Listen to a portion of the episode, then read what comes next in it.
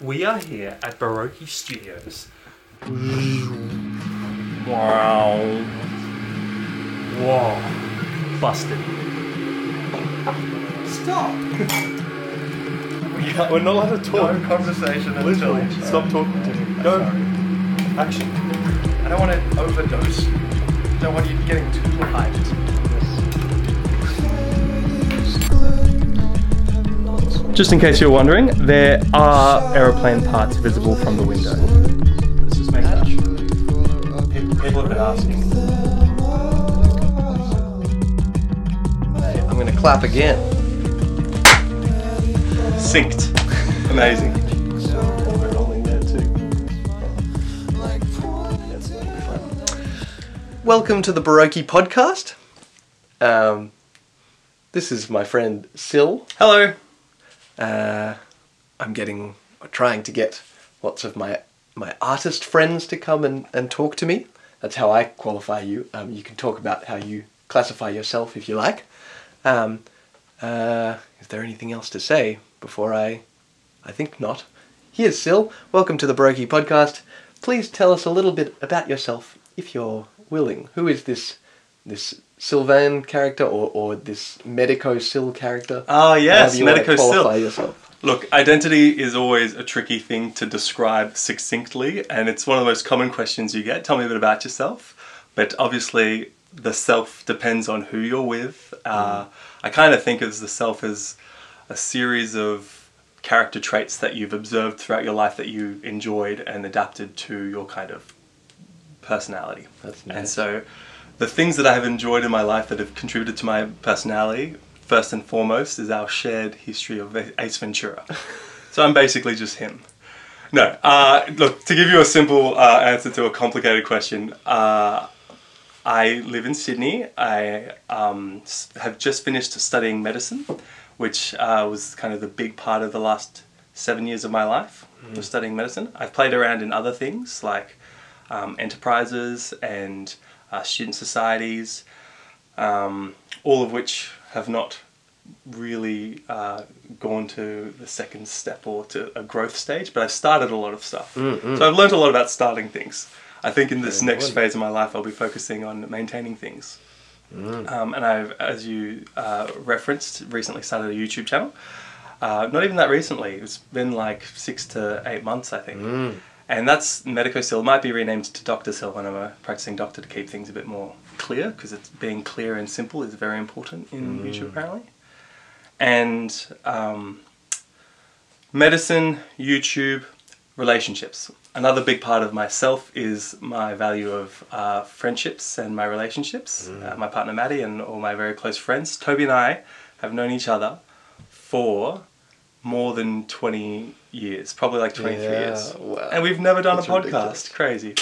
Madness. But uh, yeah, we're very fortunate to have a lot of long term friendships in our kind of group that we grew up with. yeah, it's it's only been recently I've realised that's actually kind of unusual to know people that Yeah, it is very unusual. Um, maybe that's a consequence of growing up in Canberra. Yeah. But um, and then in terms of my personality, so those are the kind of things that I value and spend time on. But in terms of my personality, I guess I'm a bit extroverted. Um, I like to think about big picture stuff. Uh, sometimes, but recently I'm realizing the importance of focusing on things that are actually impactful. So, like thinking you about can measure that. Yeah. in, yeah, things that make a change in the world, Mm. and that probably relate to like my values and living a good life. Mm. Because you can spend a whole life thinking about big issues and have no impact on the world. Mm. Um, and you wait to- yeah. yeah. If you, if Yeah. you if I don't know, I guess uh, if you are fortunate enough to have a very good life, you should probably try and use that life to have some positive impact, so other people can have a very good life. Wow. So that's uh, Yeah. the longest answer I've given to that question. I hope love it. You enjoyed it. I, I, I did. I hope our viewers do too. Yeah, I reckon they will. Thanks, Mum. Um, yeah, the you sort of uh, maybe something to check in about is like um, I sort of imagined asking you first about like about um, yeah a bit bit more about your life about medicine and about Mm. um, uh, YouTubing and, and your other ventures, um, and then sort of trying to allow it to dissolve into more like big picture stuff. Yeah, but right. you kind of already went there, so I could we could always. I, I always see life the other way around. You start Well, with the big exactly, picture, and then you figure out how you, as a Lego piece in the world, can operate with those set of principles. Yeah, right. Yeah, yeah. It's a hard balance though because it's it's good to give people some some kind of a picture of, of your real world. Um, I guess you can hear something about you can hear infinite amounts about someone's philosophy, or I find I can listen to someone talk about their philosophy and be like, "This sounds interesting," but I don't trust you until I know a bit more about your whole life. Ah, right. And so establishing some kind Can of you walk the walk, Mr. Exactly. Talky Talk? Exactly. Ah, yes. Yeah. Um, and so, uh, in that case, do you mind if I ask you just uh, like one or two other things about? You can ask me things? anything. Right. I'm here to be asked. Uh, but I get to ask you questions. too. Absolutely. It's Very a good. conversation. Absolutely. It's a dialogue. Yes. It should be. Maybe I'll just talk at you for a full hour. That sounds artistic. I'll actually like cover your mouth and then yeah. Not again, Toby. We've tried to do this podcast several times. Every time he ends up in Oh, hospital, yeah. having to treat himself As a patient. Yeah. Um, so, yeah, we've done, we've done, we've covered my first two questions really, which is who is this Medico Medicosil character and Right. how do we know each other? Um, childhood friends is, is a good summary of that. Although we played in a band together, which I think. Oh, that cool has to be discussed. And Yeah. I, I mean, Toby, I don't know how much, how much editing you're going to be doing for this video, Zero- but zero, Okay, zero editing. uncut. Then go onto YouTube and type in never dash dramatic effect. It's got a healthy 2,000 views, more than any of my views on my YouTube channel. And it is Toby and I in year 10 or something, Earlier, I think, you know. year 9, just going wild in the garage playing this song called Never. Um, one of Toby's brilliant writings of breakups. And yours. We all we all wrote. on Yeah. Oh, and, and I think. Maybe that was the start of my He's YouTube drummer, career. by the way. Did we say that? Yeah, uh, maybe that was the start of my YouTube career because I did a lot of editing to get my socks into that the Mm. first scenes. So that's mandatory viewing before watching. But anyway, Toby and I um, played for years in a band together, and I thought that was um, like some of the best experiences of my life too. Wow. Absolutely, for like because I haven't um, grown into a musician role in life um, like many of the other band members have actually. Mm, yeah. A lot of us, three of the five, are now kind of musically absorbed. Full time, yeah. Yeah. Or- Um, and Nathan still plays a lot, and Mm. I, I tinker around. But like to just have that exposure to that form of communication and to that world of uh, experience, because yeah, at the end of the day, look, romanticism is all about having diversity of experiences, right? and that's good and bad, and pros and cons, and yada yada yada. But like people go to pen, spend ten thousand dollars to travel to another country, yeah. and that experience of playing in a band Mm. uh, was just as valuable to me as a big trip around the world. Cool. Yeah. me too. I mean, yeah, for me it was To definitely- write and to mess around with time signatures. You guys always Yeah. catch me on my toes. Yeah, yeah. Toby does not like 4 4. I, I'm coming to love it. I'm learning. I, I've I've learned that you can do four four and an infinite number of other time signatures at the same time if if you think about it the right way. Something like that. You can fit fit extra things in four four. the irony of all this is, and after hearing him talk about time signatures in that way, Toby has become a much better drummer than me. And, and I have to live with that, but that's that's okay. I can. We're different drums. I still don't know. Yeah, technically. Yeah, yeah, yeah. But um, but yeah, that's something I I often think about that because um, it's it's in a way a place where we kind of branched off from each other. It's like we met and, and we were both musicians. We were both creative musicians. Like I I I still consider like I remember thinking you're a really creative drummer compared to uh, other drummers that were like on the on the Canberra scene when we were in our teens. Yeah, that music I scene. was always yeah like really impressed and um and and it's so interesting seeing someone who is like clearly creative as in you'd come up with groups that that seemed to be your maybe you just stole them i don't know but they seemed to be very much your own and very much um specialized to the music really appropriate and they they, they brought a lot of a lot of energy to it they weren't just uh, like uh bring i don't know bringing something that was clearly uh yeah Was- they were just yeah. clearly original something like that Oh, great. um, and so I think about that, and, and you doing that, and then you going on to be a like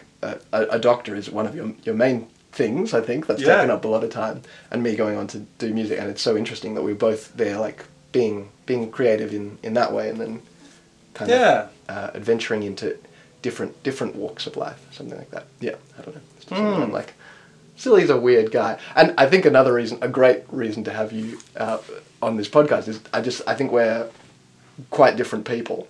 Yeah. Um, and and we're also both like creative people, I think, and that's that's quite an interesting. I don't know. I, I, I will also have plenty of people on this channel who are remarkably similar to me, and so this is quite this is quite cool. Right, I'm breaking your echo chamber. Yeah, exactly. Oh, happy Yeah. to be happy to be the antagonist. yeah. By the way, have I ever said music sucks? Uh, Did I not bring that up? Oh I'm wow! I didn't know. I, I had never realized. You didn't realize? I thought you realized. Uh, Um, sorry, I keep turning around to my. please feel free to have the sheet here if you like. If you don't, I mean, if you like whiplash or not, Rest. It won't. it won't yeah. sit well. I could go there, but I also quite like it being out of sight because then we don't have to think about it. You know. It's, Uh, uh, I might remove it As you again. wish. We'll see. You place it where you like it. Um, I like. I want to see these too. I think we're at. Where are you at medwise, and how long did it take? Yeah. In terms of med wise, I'm very wise. No. So I have just completed my seventh year of university and hopefully final for a while. That's so many Um, years. I started off with a medical science degree and transitioned into medicine. And then that was an, then I did a research year and then three years of medicine. It was a very strange pathway. It's not the typical one, but at the end of it all, I finished about a month ago, and exams all went well. And so now I start working as a junior doctor in a psychiatry team in mid-January. That's where I'm at. Um, there's a, I've done a whole video on my experience of why I went into medicine, um, and uh, I'm happy to talk a bit about that here as well because it's a big part of my life. Love. Um, to hear of it. And That's the next question. I think it's like. Oh Yeah, no, yeah, yeah. So oh, yeah. look- How did you decide to do med? I was trying to summarize it into a couple key points on the drive over here. Uh, it's like it's the most common question you get asked in an interview, like why Mm. choose medicine, and it's the most common question. Means probably you get gotta have a great answer because you've refined it. Yeah, well, sometimes the stereotypes uh, hold. Like, it's just so good. So, look, there's probably like three major reasons and one minor reason. What first major reason was pathway dependency. My mum did medicine in France, and my sister studied. Uh, my eldest sister studied medical sciences. So I had a lot of exposure to medicine as an option, um, as well as uh, gentle pressure, just gentle redirection. Encourage me. Yeah, that's right. Yeah, uh, little nudges. Yeah. Uh, so that kind of it was always an option, and I don't know if you remember this, but in like year seven ish, I was already reading anatomy textbooks to try and memorize bones and stuff. Yeah, I remember, and, And it, running it seemed around and- particularly weird Yeah. back then, or incongruous or something. Because I don't think you had like I don't think you were getting good marks at school at that point. Like No. you were like a bit of I don't know. You were exploring, and so you were a little bit rebellious or a little like hard I was to a control. pretty and- naughty kid. Yeah, exactly. Yeah, yeah. And and then in in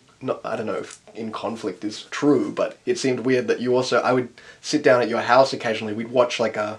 Uh, Someone cutting open a, a dead body and exploring the insides. Dr. Gunther von Hagen, yeah, he was he's the guy.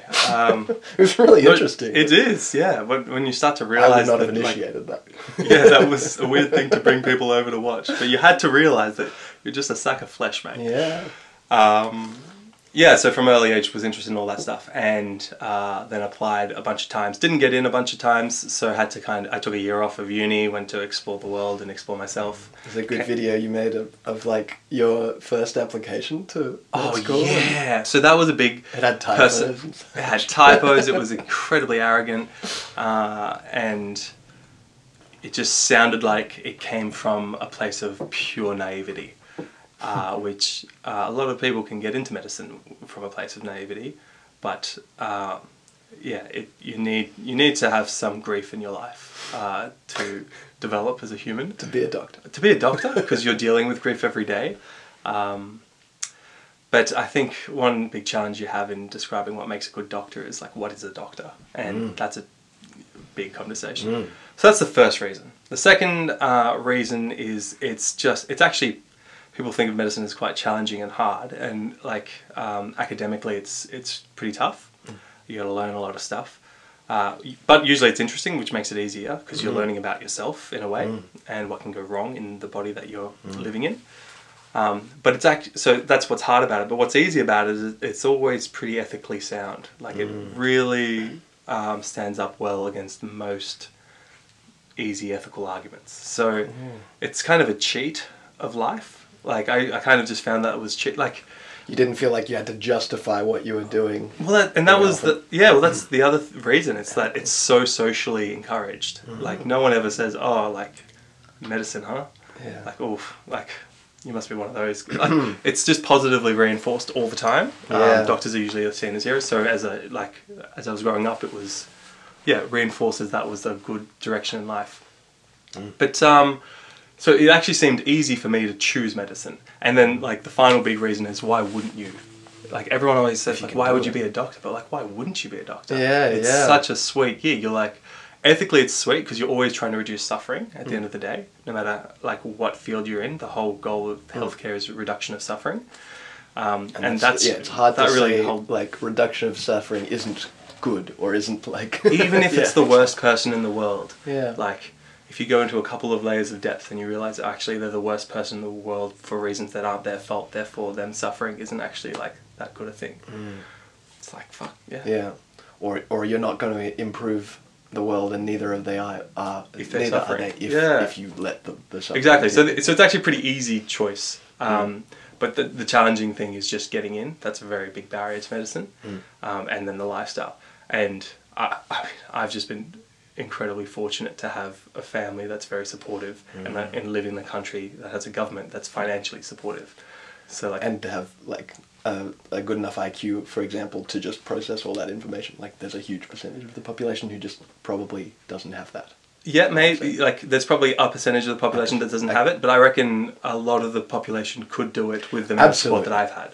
Yeah, yeah. Uh, I, yeah. But yeah, it's just another a form of privilege people don't talk about very much. Yeah. It's just like there's heaps of people with an well, there's fifty percent of the population with an IQ behind uh, below hundred, and doing a hard degree seems to be hard. I think Yeah. without something a, a, a little notch above that, I would say. yeah, okay. Um, yeah, and so that's why I choose medicine. It's a great. Why not?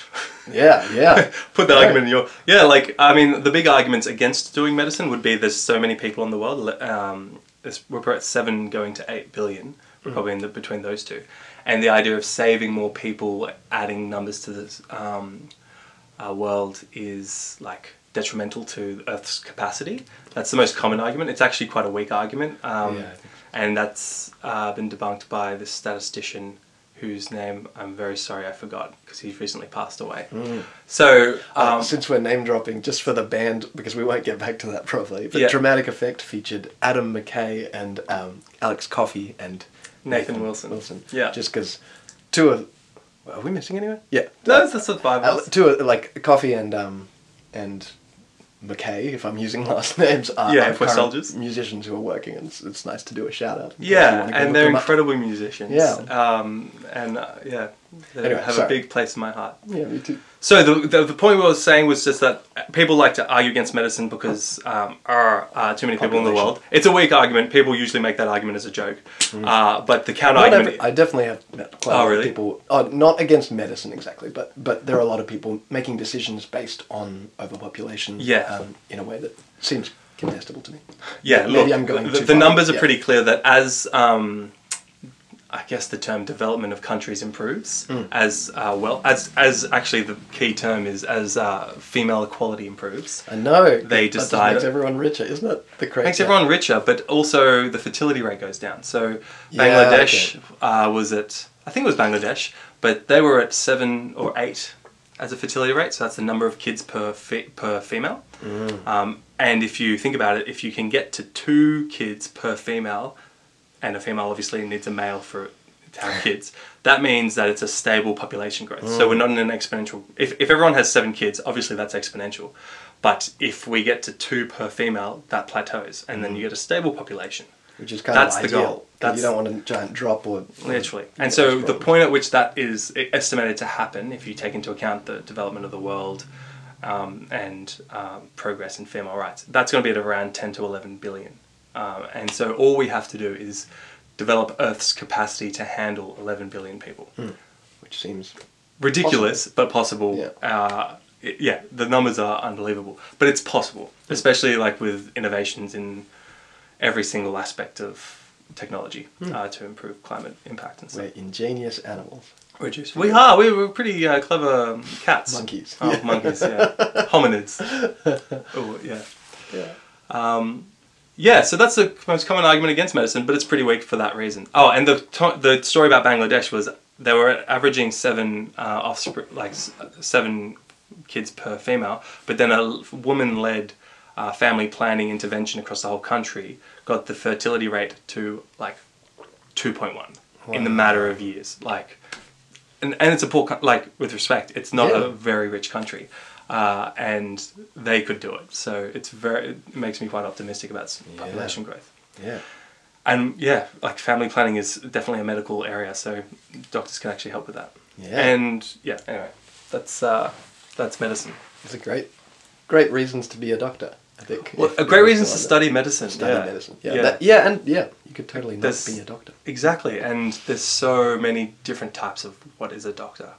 Not sure if this is where you're expecting this conversation to go, but I'm loving it. If if you're like. I'm I'm in a good place. Yeah, look, so there's doctors that work in public health uh, who are, you know, impacting the lives of thousands, but a little bit, you know. So they're they're implementing set like school campaigns for exercise, and you know that doesn't change anyone's life dramatically like a doctor in an emergency department might. or not not measurably and directly, but it might. You know, like there's probably a kid somewhere who had that program um, at that school and was like, if it hadn't been for that program, I would, I don't know, have mad heart disease. Spot on, and they do measure it actually, and it's, they use the term like quality adjusted life years, which you might have heard about, and it's basically like the number of years that you've added to society um, that are now good quality that otherwise would have been uh, in a bad quality or yeah, right. So if you can keep everyone's BMI like to a healthy level, Mm. then that's less diabetes, that's less heart disease, that's less everything bad, Mm. and so you're adding more health span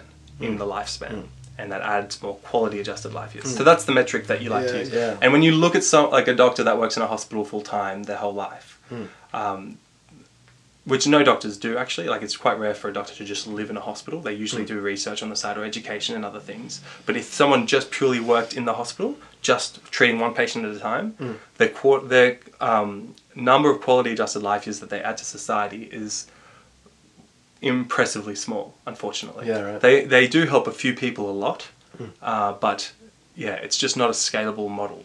That's why doctors like to do research because that's significant. They like to educate, teaching other students, and um, and also get involved in public health campaigns. And that's how you can have some scalability thing. And while I'm ranting, really nice. one of the big um, and this links to YouTube. But one of the big uh, challenges in medicine is the decision between do I help a few people a lot or do I help a lot of people a, f- a- Mm. a bit? And this is actually in life.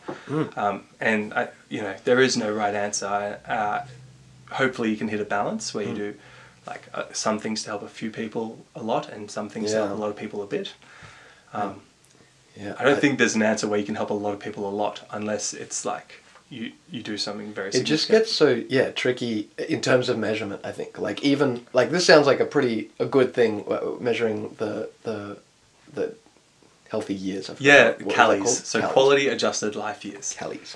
um It's a hard like- measurement to work out. well exactly yeah, Yeah. it sounds great and it probably is but like yeah it's hard to be sure that by by increasing QALYs you're not also doing bad stuff that you're just not measuring or something you know what i mean because by by changing especially changing stuff at a social level you do a lot you do a lot of change and that is subtle and hard to actually Mm. measure yeah and so i tend to err on the side of of skepticism for helping lots of people a bit, um, just because I don't understand how it works. I, I, I've I've never seen an, a system by which it can be administered where I understand every point along the way and can be like, yes, this is definitely a net good. Yeah. Um, which is like not a it's a dangerous way to think because you can, can just be like, well, No no, public point. health. Exactly, screw it. I, I don't know it works. but so- that's you're not but- saying don't do it. You're just No. saying you as a personal I- I position it don't want to have a strong opinion on saying that like exercise in school is a very good idea all Yeah, the time because so it I- might cause fat shaming and then negatively affect someone yeah, else. exactly. Yeah, yeah. look, things are Great. fucking. Thanks oh, for sorry, illustrating about that, the swearing, but things are complicated. Swear away. Um, okay, cool. Yeah, look, things are very complicated. And so yeah, But, on a um, personal level, it makes me more easily motivated to do things I can see. Things And it's always hard to measure everything, isn't it? Oh yeah. You can't. One day, I, I, I actually do think I, I can't imagine how it will work, but I expect science to somehow be able to uh, develop kind of ethical uh, machines that, that actually work in a in a very, uh, if not actually real, in, in a very near real way. So you could program in. Sorry, this is a bit. No, of a no, please take this rant. I was enjoying. It's good. Imagining this um, yeah, uh, this morning in my morning pages, but uh, I can see a way that. No, I can't see. I can imagine. Uh, uh, us just developing our, our, our technology and our, our knowledge well enough that we have some kind of a um, I guess you can run ethics tests on say you want to uh, uh, you want to introduce a new healthcare policy. Um, you run this test um, with I, imagine from my understanding of ethics you'd have to put in something like a highest value. So you, you'd write in something like we value care the most and care um, we, we can define care and it, it might be a, a maybe they'll be able to refine the definition. Because for example right now care tends to be giving money to people or giving giving health to people like giving health care the way it currently exists something like that. Getting them access to Yeah. hospitals and doctors and so that's care. And then assuming that that's our highest value um, we run this this policy out in a in a uh, like a what's the word? A simulation I guess.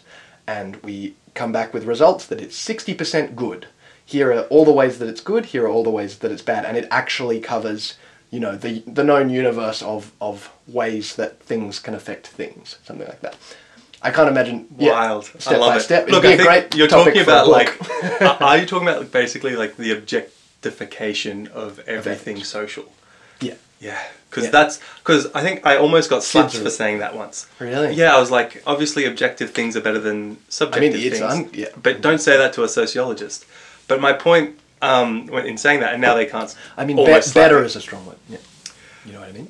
Yeah, yeah, well, I guess my point is, if Like, things are objective, more, more true might might be like if we define true you could say Yeah. yeah anyway. I think it's more like if you can measure something, um, Sorry, then didn't it, mean to impact can impact can be measured. Mm. Like that's a good thing, but uh, there's so much you can't measure in sociology and in social sciences. But my point is, Mm. Or not if you could measure them, way. that would be better. yeah yeah yeah And that's yeah. Yeah, that's Actually, that links point. interestingly to creativity in medicine. Hmm. Which is something I thought we should talk about because you and Alice in the previous podcast were talking a lot about creativity. Yeah. And um, I realized that medicine is actually, it used to be very creative as a field, uh, but now we're moving towards an area of evidence based medicine. And that requires the standardization of approaches mm. uh, so that everything becomes quite algorithmic. Okay, mm-hmm. so like blood sugar level, this, positive for this blood test, this is diabetic ketoacidosis, mm. you give this drug, this mm. drug, this drug, monitor, then this drug.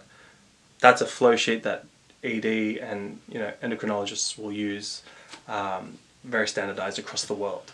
Yeah I see whereas it, it Whereas maybe 200 years ago, that you know they're hmm, they're not sure what's going on. like Maybe a, witch doctor type yeah, don't know if this could be a possession. Get some herbs. Yeah, Um, 200 years ago, intuition, yeah, 2,000 years ago Yeah. maybe.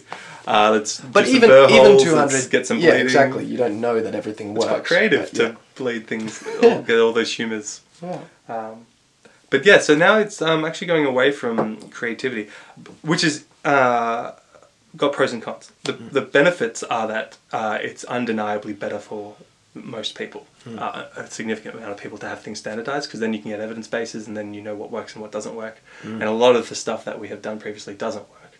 And that's obviously unethical to go to a place of healing and become more sick as a result of negligence because they haven't done the right thing yeah uh, and we know what the right thing to do is now a lot of the time in medicine. But um, yeah, it also means that uh, doctors aren't encouraged to be creative in, during their medical degrees. There's no creative writing. I guess that's not that important uh, in like the clinical field. But yeah, creativity isn't that uh, fostered. But there's, I think what um, I'm realizing is that since everyone's so different, so yes, in the management of acute diabetic ketoacidosis, which is what I was referencing before with that algorithmic approach, which is standardized and basic and you know not creative. But in people's like chronic health, everyone's so different that you do have to have creativity in how you um, approach them as a person and give them a medication regime that works for them. Um, uh, and I've just finished the uh, the man who mistook his wife for a hat. oh yeah yeah Have you read that one? Sacks. Yeah. I haven't but Oh, so he talks about a bunch of like wacky and wild case studies, Mm. um, and he's very creative Mm. because I guess he's not dealing with the standard algorithmic patients that will just respond Mm. to the normal algorithm. But there was a story of a drummer, uh, and um, like Wacky Tacky Ray or Ricky Ticky Ray or something was his name, Yeah, right. Mm-hmm. and he had Tourette's syndrome. Uh, th- and you've probably heard or seen Tourette's syndrome. It's people who develop facial grimaces or they get these impulse they needed to move, and often they will swear profanities um, obscenely and uh, like without any conscious control. Mm. Uh, it is not like they're choosing to say what they're saying. Yeah. Uh, and it might be personal, like they might like just swear at your t-shirt, Yeah, yeah, but that's not like an, atta- Yeah, an yeah, attack on you. It's just this kind of um, intrusive uh, requirement that they have to fulfill.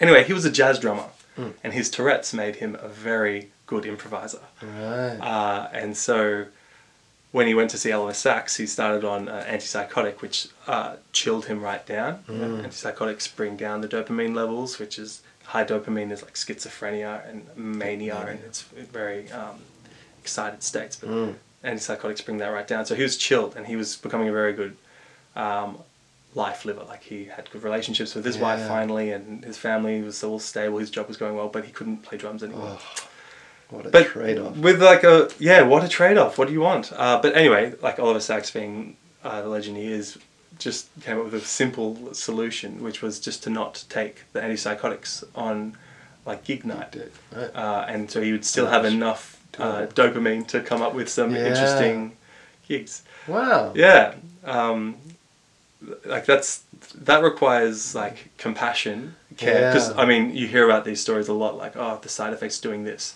and the most common thing you see from a doctor is oh that sucks i'm really sorry but that's Mm. just the best thing for you because not taking this medicine will just you'll die earlier they don't say it like that by the way the, but the point is like Yeah. you have to suffer with the side effects because the consequences are worse than this side effect Mm. So there is some room for creativity, but uh, Yeah. it is kind of being a bit bred out of medicine, and it's a complicated thing. I guess, yeah, maybe it's just. Maybe while medicine becomes uh, a category, like uh, uh, if you're a medical practitioner of some sort, Mm. in that capacity, you you maybe have yeah less less capacity for creativity, or, or although they do say that um, I've forgotten the exact words, but something like constraint is the mother of creativity. You know, like um, within that, those constraints, as, as you're just describing, you can become creative. And I, I definitely have that kind of experience with, with teaching music. It's like, basically I teach out of like the same exercises in the same book a lot of the time. Like I rarely stray heaps. I do. I try and, um, but within our actual interactions and, and our approaches to each exercise, etc., I, I vary wildly. And so I find um, music tuition to be creatively very fulfilling. It's Really? not, That's it couldn't be my only thing. I need to have other kinds of Right. more like, I, I, yeah, my my personal thing is like generative creativity is what feels the best. Having a blank page to start with and and making something. You know what I mean? That's that's what makes me feel the best. But that sounds really hard because that's not giving you constraint. I mean, you have know, the constraint I'm of an pretty A4 weird. Blank, one yeah. blank piece of paper, but most people find that extremely intimidating. Yeah, most yeah. Uh, maybe there are ways around that, and I I love. In every conversation with everyone, I seem to refer to The Artist's Way by Julia Cameron, which is my uh, Is this- Bible. Is this new or have you read it? Just as a reference, look Yeah. at that. That is been, that is a well-read book. That's how it comes. How many times have you read this book, Toby? It's hard to say because I often open it at particular bits, but you know, ten times or so through.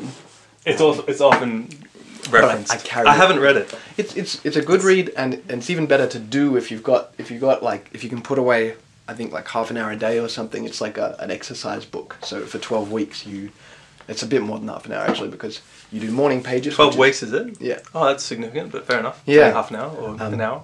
Yeah, maybe call it 45 minutes all up, something like that. Um, it's basically writing freehand, three pages every morning is, is one of the exercises that you have to do all 12 weeks, and the other is a weekly artist date, where you take yourself on a date. Um, and spend time with your really it's spending time with your inner child so it's like a like going on a date with a kid if you had a kid Um, What's your call on typing your morning pages? Whoa. She says no. Yeah. The author says no. Um, but, I mean, I bet it's better than not doing morning pages. Okay. Yeah. Yeah. I There's think something about yeah, the purposefulness of and the slowing maybe down. you know like research has been done on. How do you even some research that? exactly, yeah, like. There, there seems to be a difference. billionaires write it. yeah, maybe. Yeah, yeah. I don't know if that. Yeah. yeah, because money's a good Yeah. measure of this. I really know. like I like the tactile sense and the fact that Right. I can draw or I can scribble like uh, a name out that I'm really angry at because the whole point is to it's like taking the trash out. You you don't want to censor. You want to write as quickly as you can and just let. Well, that's why typing feels more disinhibited. Well, exactly, You, yeah. to You go can do it quicker. quicker. Yeah. Yeah. But Yeah. um, maybe Try there's some level. Yeah, I'll, I'll experiment. If- it's if it's on my to do list of life. Cool. Yeah. um, what was my point about that? Oh, just that yeah, creativity comes in in many guises, um, and this is so so good for helping people do that. I think um, to d- discover the ways that you can be creative with your life that you might be afraid of doing, or, or whatever it may be, but which actually might be, bring richness and, and benefit to the world. Who's the author? Julia Cameron. So Julia, um, Toby's not sponsored on this channel. Sorry, Baroki. But if you want to sponsor Baroki, It'll pay off. He's he's your biggest fan. yeah. Um, no shame. I think it deserves a place in the background. Is this dried? Yeah, it's all dried. It's It's a bit of a good, clash, but I like clash. so No, yeah. well, you got some thematic uh, similarities. Yeah, we got some maroon. Or, or Actually, if I borrowed this, yeah. I could um take it Oh, in my yeah. bag. Oh, where's your where's your bag gone? Did I remove it? I might have stolen. It. So this is just um, a shameless plug, guys. Baroki actually has merch, uh, which the link will be in the description below. But this is larger than average, and it's a great way to support local Sydney artists. It's a luxury bag. It's Baroki. a little bigger than usual. He wears shirts that are too big, but um, this fellow wears uh, hats that are too big. It's a great ad for Baroki. Thanks, Dylan. Yoink!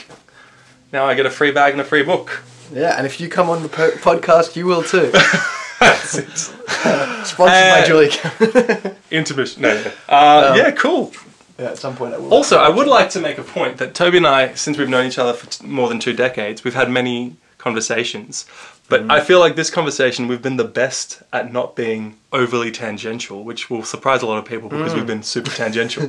Mm. But our normal conversations will start here and then end, and we're in Sydney right now, but we'll end around maybe France. That's how far we'll go Yeah. off. And we'll never sort out this yeah. little index finger.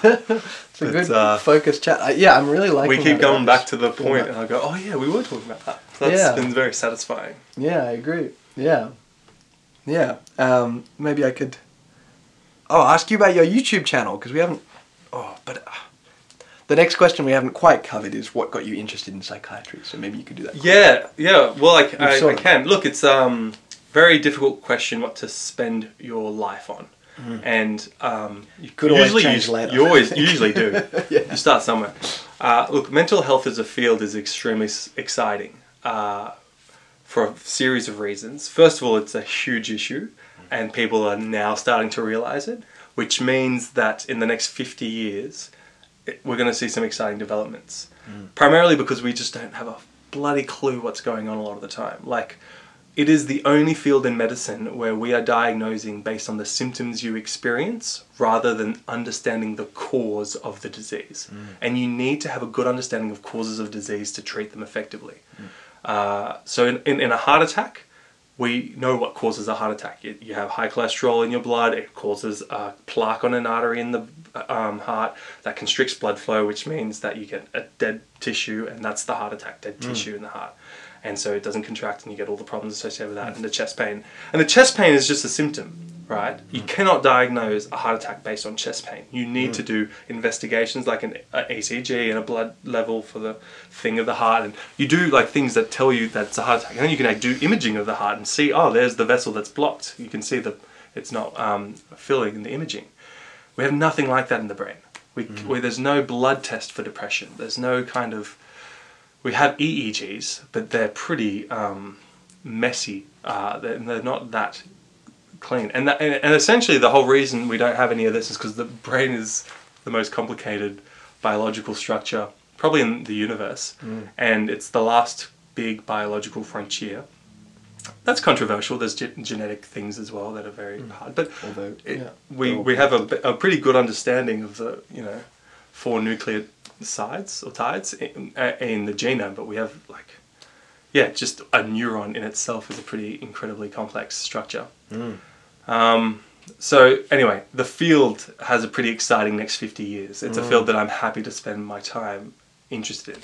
It's not a field that I necessarily feel like I um, have the perfect temperament and personality for because traditionally psychiatrists have been classed as these sit back, introverted, quiet speaking talkers. Yes, tell me more. uh, whereas I'm more of a like um, energetic, extroverted, uh, maybe not patient enough um, personality, and that is something I'm very happy to work on as a as a trade off. Yeah. Th- there is no perfect also- job for anyone, Well, right? exactly, and presumably some diversity in a field. If lots of people who are who are the stereotype you described um, are, are applying and, and going into psychiatry, maybe you need people who are a bit more bubbly and forward and, and will like tell you their reactions in, in real time or something um, for the people who are really uncomfortable with someone who's like this this quiet obs- observer or something. Yeah, so maybe, Yeah. maybe it'll turn out you're perfect for the right kind of patients. The second thing is um, you you you want to work in a field that needs you. Mm. Uh, you don't want to, like I think, and psychiatry is in Well, yeah. deficient. If, if you don't feel needed, then you're going to feel the opposite a little bit. You'll get Yeah, and if you want to have the most amount of positive impact, you want to work on an important problem that doesn't have that much resources. So climate change is a very important problem, but surprisingly has heaps of resources compared to other threats to humanity. So, for example, this was written in a book before COVID, but major threats to humanity were pandemics with pathogens with, from pathogens like COVID, Lol. and the um, expect and, and there's heaps of TED talks about what COVID was going to be before COVID happened. Uh, and we were incredibly lucky to have such a benign pathogen, which COVID is, compared to what could have been. Uh, there are pathogens out there that could cause pandemics with mortality rates in the like orders of magnitude higher than COVID that would destabilize the world easily. Uh, but we're surviving. So, like, anyway, we need more resources and things like that. Also, relationships between China and other countries. That those relationships are incredibly important, but there's not many resources invested into those relationships. Uh, you, you need those resources. So yes, work on climate change is a very important problem, but also there's other global problems that don't have as much resources, Uh, and one of them is mental health. Is it a um, existential problem? Not yet, uh, but it's existential in the fact that um, you need a motivated society to have uh, optimistic future, and um, yeah, that's something that uh, I'm interested in. yeah. Hope you enjoyed that very short answer. There's there's many more, there's many much more to say about Oh, why it I like it psychiatry. didn't feel short to me. To me, I was being sarcastic. I, I actually you asked.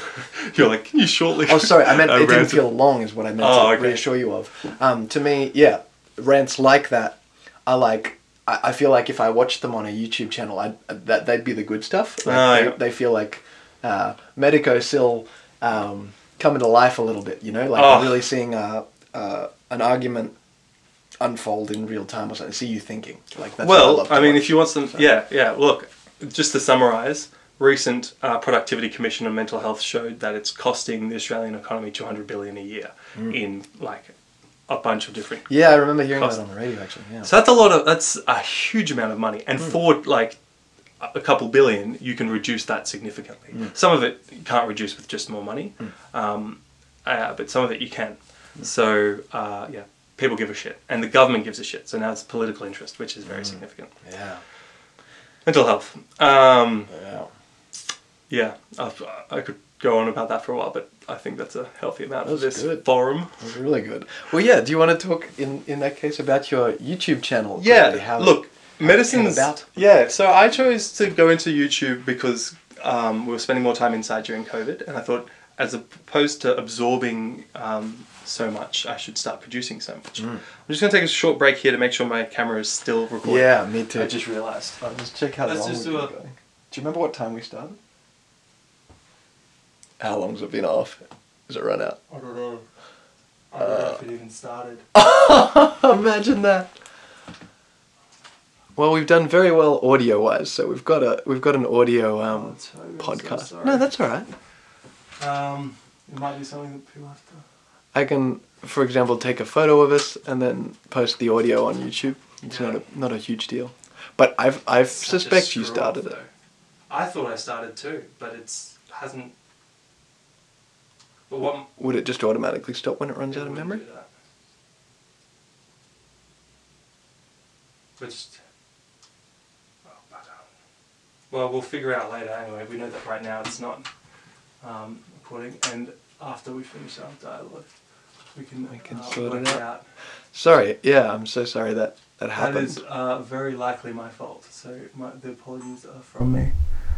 Uh, I do not know how to pay you back on that screw up. So Have me over for a Medico Still podcast, or just come for another one. Like it's been a fun chat, and I've still got the the guts of it, yeah, the exactly. audio. Yeah, Which so podcasts, by the way, are meant to be audio. Exactly. So and I this told is- this he was, coming for a podcast. Exactly. So now we got the video. Now we've got the HD. Is it gone now? It, I, am gonna triple check this time because that was, uh, gosh, I've, I haven't done that one before, but I'm sure it's like something everyone does once. yeah, totally. I've, Uh, I've just definitely done a full video and not. Um, let's just get that like that incented.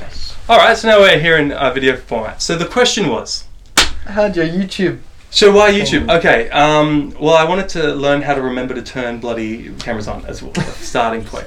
No, I chose YouTube because I could foresee. So a it was COVID. I wanted to be productive rather than just absorbing like a sponge. I wanted to excrete what I was absorbing. Mm. Uh, as weird as that sounded. So um, I was watching a lot of YouTube. So I thought, well, instead of watching it, I'll just start producing it. And Ali Abdaal's. I, I was getting into Ali Abdaal.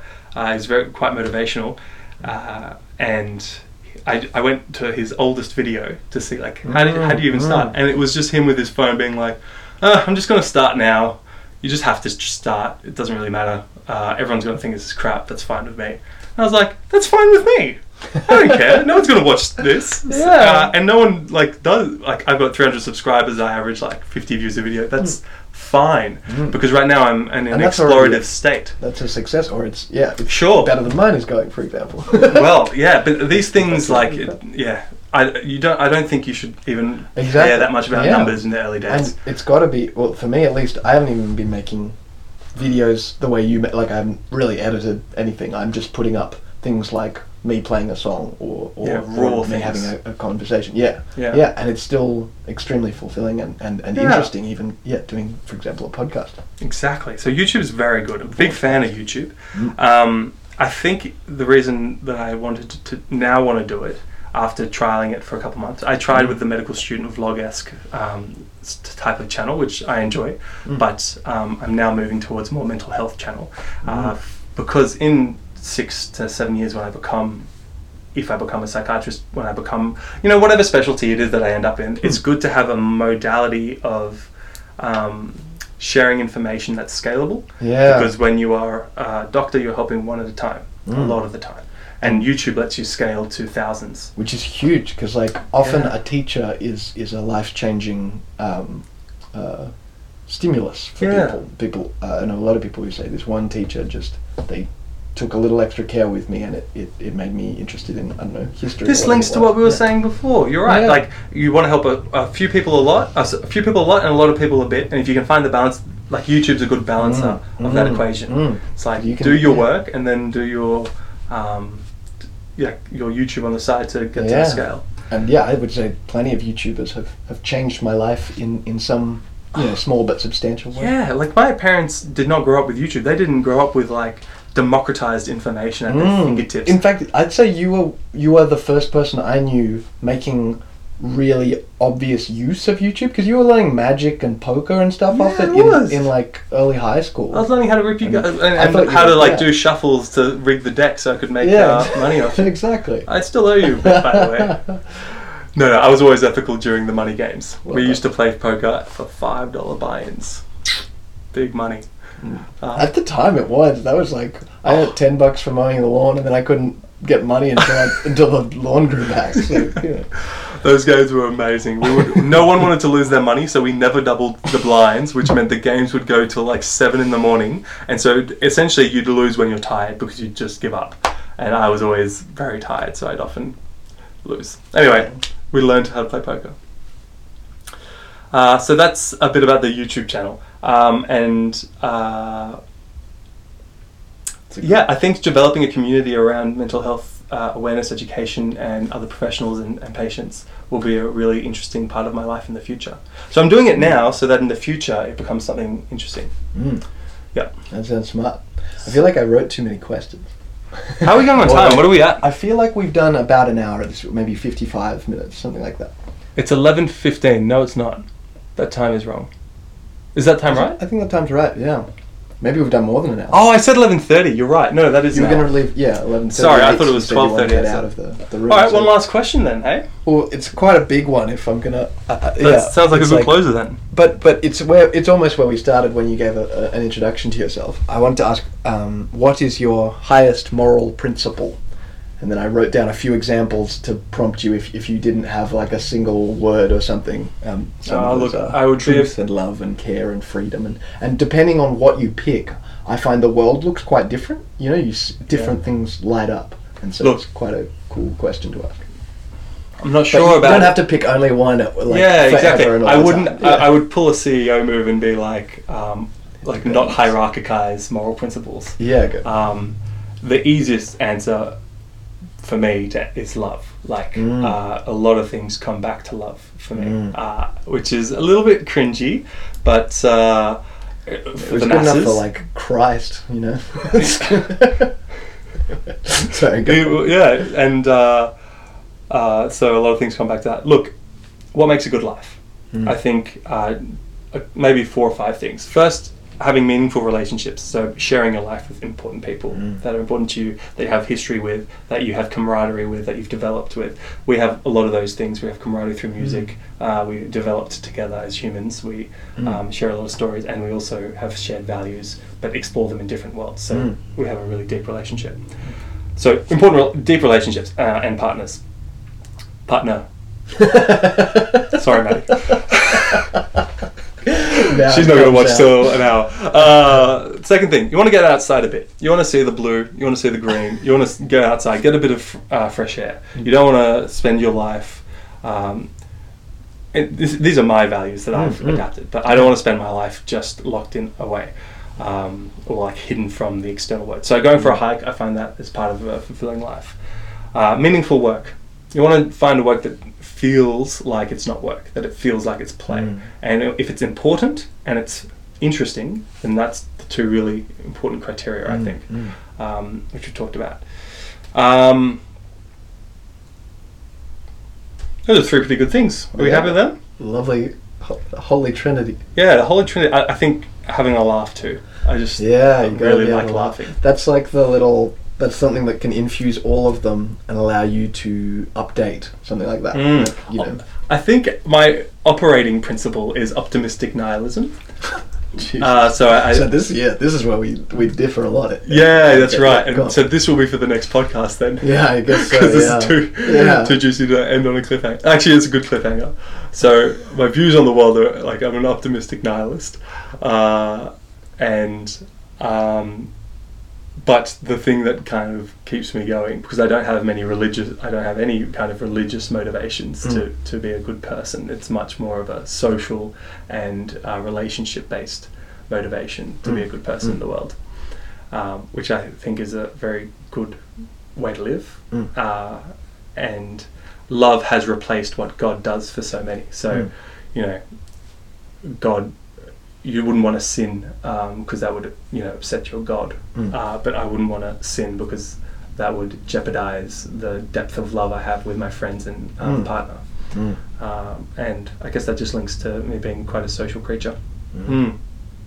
That was the quickest way I could summarize a lot of thoughts Yeah, around operating moral principles. I think that was great, to be honest. And yeah, and it made me realize, at least, uh, yeah, it, that it seems that our difference might be more towards uh, to do with terms and categories rather than the way we approach life, which is quite interesting because, like, often I find a conflict can be traced back to like two people having different values in that argument. So, like, one person values care, one values freedom. So they they often get um, messed up, uh, get into conflict. Um, and on this occasion, I think we, we might actually value similar things and just call them different things. Because I'm just like nihilism is a no no. I can't I can't say nothing means anything, which see, seems to be a phrase that that goes with nihilism, something like that. Yeah. That meaning like life is meaningless, things Right. like that. I can't I can't do that.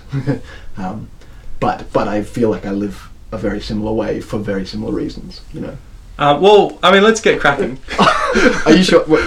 Yeah, we'll get you out. this of is more. door. no, don't worry about my time, but this is more for us. I, Okay, cool, yeah, cool. People want to keep watching it. Yeah. um, so I, I think I can get away with saying inherently, like intrinsic value of life is is there's none. Hmm. There's no intrinsic meaning between any of my cells Hmm. uh, as a, as a body of being. But I have this ability to prescribe meaning, Hmm. I, and I have this experience that um, can be good or bad, and like for me that's meaningful for my personal truth. Mm. But at an objective level, uh, from an outsider looking at the earth, like I'm, a, I'm an ant on the surface, Mm. uh, and you know I don't have a purpose. There's no kind. Of, these are all just me ranting what I uh, my psyche believes. I'm quite deterministic. Like Mm. if you just look at how neurons behave, Mm. they're either stimulated by other neurons or inhibited by other neurons, Mm. or but no matter how they trigger, they trigger as a result of uh, I- ions going across a membrane, Mm, mm. which is a consequence of like factors that aren't free will. Mm. Like th- they're a consequence of the environment, or intrin- like that's either external or internal, Mm. but they're a consequence. Mm. They're a consequence. Yeah. So that is determinism, and and so everything that's ever happened always was going to happen since the Big Bang. Mm. But it feels like we have free will, so that's great. Let's act like we have free Mm. will. If someone does something bad, you know, you you you shouldn't be punished at a personal level, but you need to be removed from society if you're dangerous to society, Mm. uh, because you're always going to do that. Yeah, but yeah, yeah. I think it does get hard. Uh, is is this an appropriate time to? yeah, yeah. do you wanna I- Finish. No, that's probably the depth of, uh, and, and I'd love to change my mind on that. So please do. I guess so. I don't know if I can change your mind um, because I'm I'm basically willing to concede all objective claims about objective truth, kind of thing. Like, yes, this is the way that that the material of our existence is is put together, the material stuff. But I feel like to at least to most people, the material world is a tiny little section of their actual life, of what means something, of what matters, matter not being not mattering that much, you know what I mean? yeah. Which is funny. Um, uh, because yeah, I think I think we and and and then we get into like the the kind of uh, it's quite confusing what what truth and what real might mean considering that I at least operate in an environment that is mainly people not things. Like they they matter to me and I'm adapted to them. As, as an organism I would say our environment has been made out of people for as long as there have been people um, and that's long enough to, for some some adaptive things but uh, as long as there have been creatures that are social which is even even longer kind of thing um, we're adapted to all that. Um, and so and so what am I saying? Bringing it. I guess maybe maybe maybe just one more th- thing because I'm, I'm being scatty about it uh, is is uh, I think there's a, a strong, if not truth, then just significance to um, ideas that pro- produce um, healthy behavior. Um, and so, if it is true that more often than not, believing that nothing matters produces worse behavior, in my opinion, that I think this might be the case, I can't prove it, um, than believing that everything matters, say, that, that every single decision you ever make is a choice, um, even if it's not, or, or at least is, is important, that you have to, you still have to make those choices, um, and you seem to, even if you are always going to, that yeah, it, it doesn't, the, the, the material truth of the matter doesn't seem to um, matter because or, or it doesn't doesn't seem to necessarily produce the best results for the future. So it's all based on a on a, a presumption that um, that free will exists. It's very hard to to get around that. But I definitely I've had healthy periods of my life, and they have involved a strong belief in in free will and a strong sense of discipline and all sorts of things. And I've had unhealthy lives.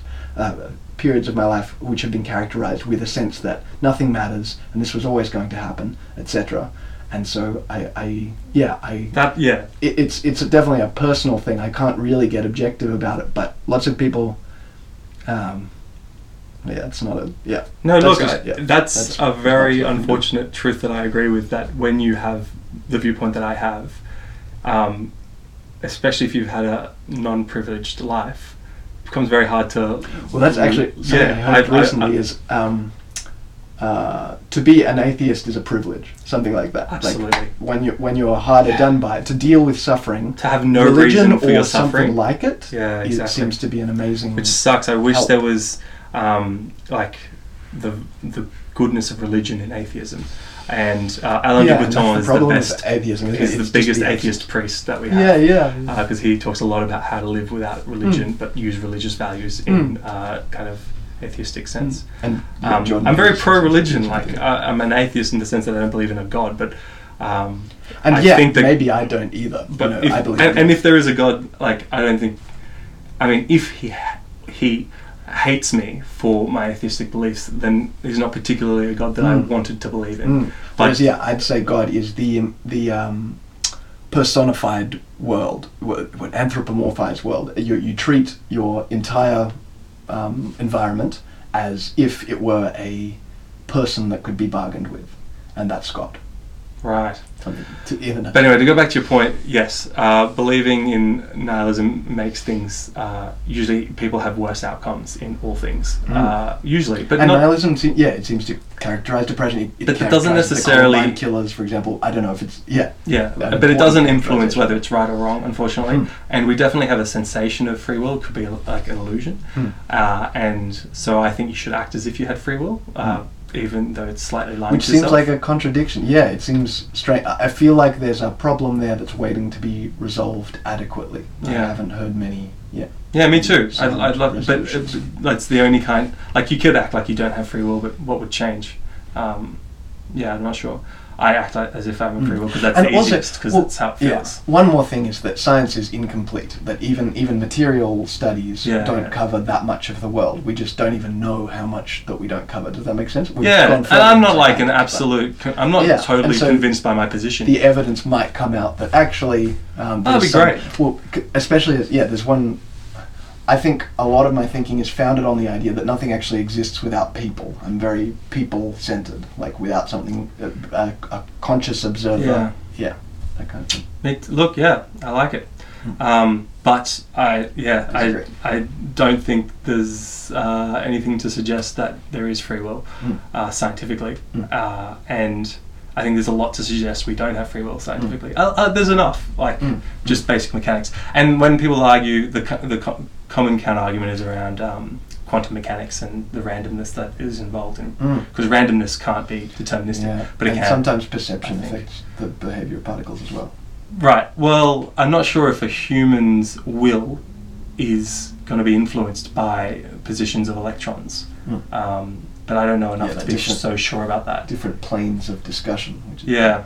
So it's always interesting to listen to people who know about quantum mechanics talk about consciousness. Mm. Uh, and we probably need more about that. But I just don't think that that's the uh, catch. That I don't think that was the answer people wanted. It. It's it's not because Yeah, quantum mechanics are random very that there's free will. No. Um, anyway, uh, yeah, and you're right. People who believe in God or have an external locus of of meaning uh, do well in rehabilitation, like Mhm. Alcoholics Anonymous and stuff. Yeah. And I wish uh, there was enough. Uh, uh, yeah, I, I don't know how to provide that that from an atheistic perspective. Mm, mm, mm. Maybe something I'll think about. Cool. Dude, this has been very nice. It's been a great pleasure. Thanks so much. Thank you. Thanks for getting to the free will stuff. I, I like We, it. I think we need a second one to go a bit deeper because I'm every feeling a bit rushed. But Yeah, uh, yeah. Uh, that's another cup of tea. Yes. Let's go eat a mango if you got time. We Or do. Not. Cool. Bye everyone. Thanks See for you thanks for watching Medico Sil or Sylvain Meslin on on the Baroque channel. Have a wonderful afternoon. And buy a bag. yeah, bye bad. Thanks so much Mm. for coming on, Sil. I'm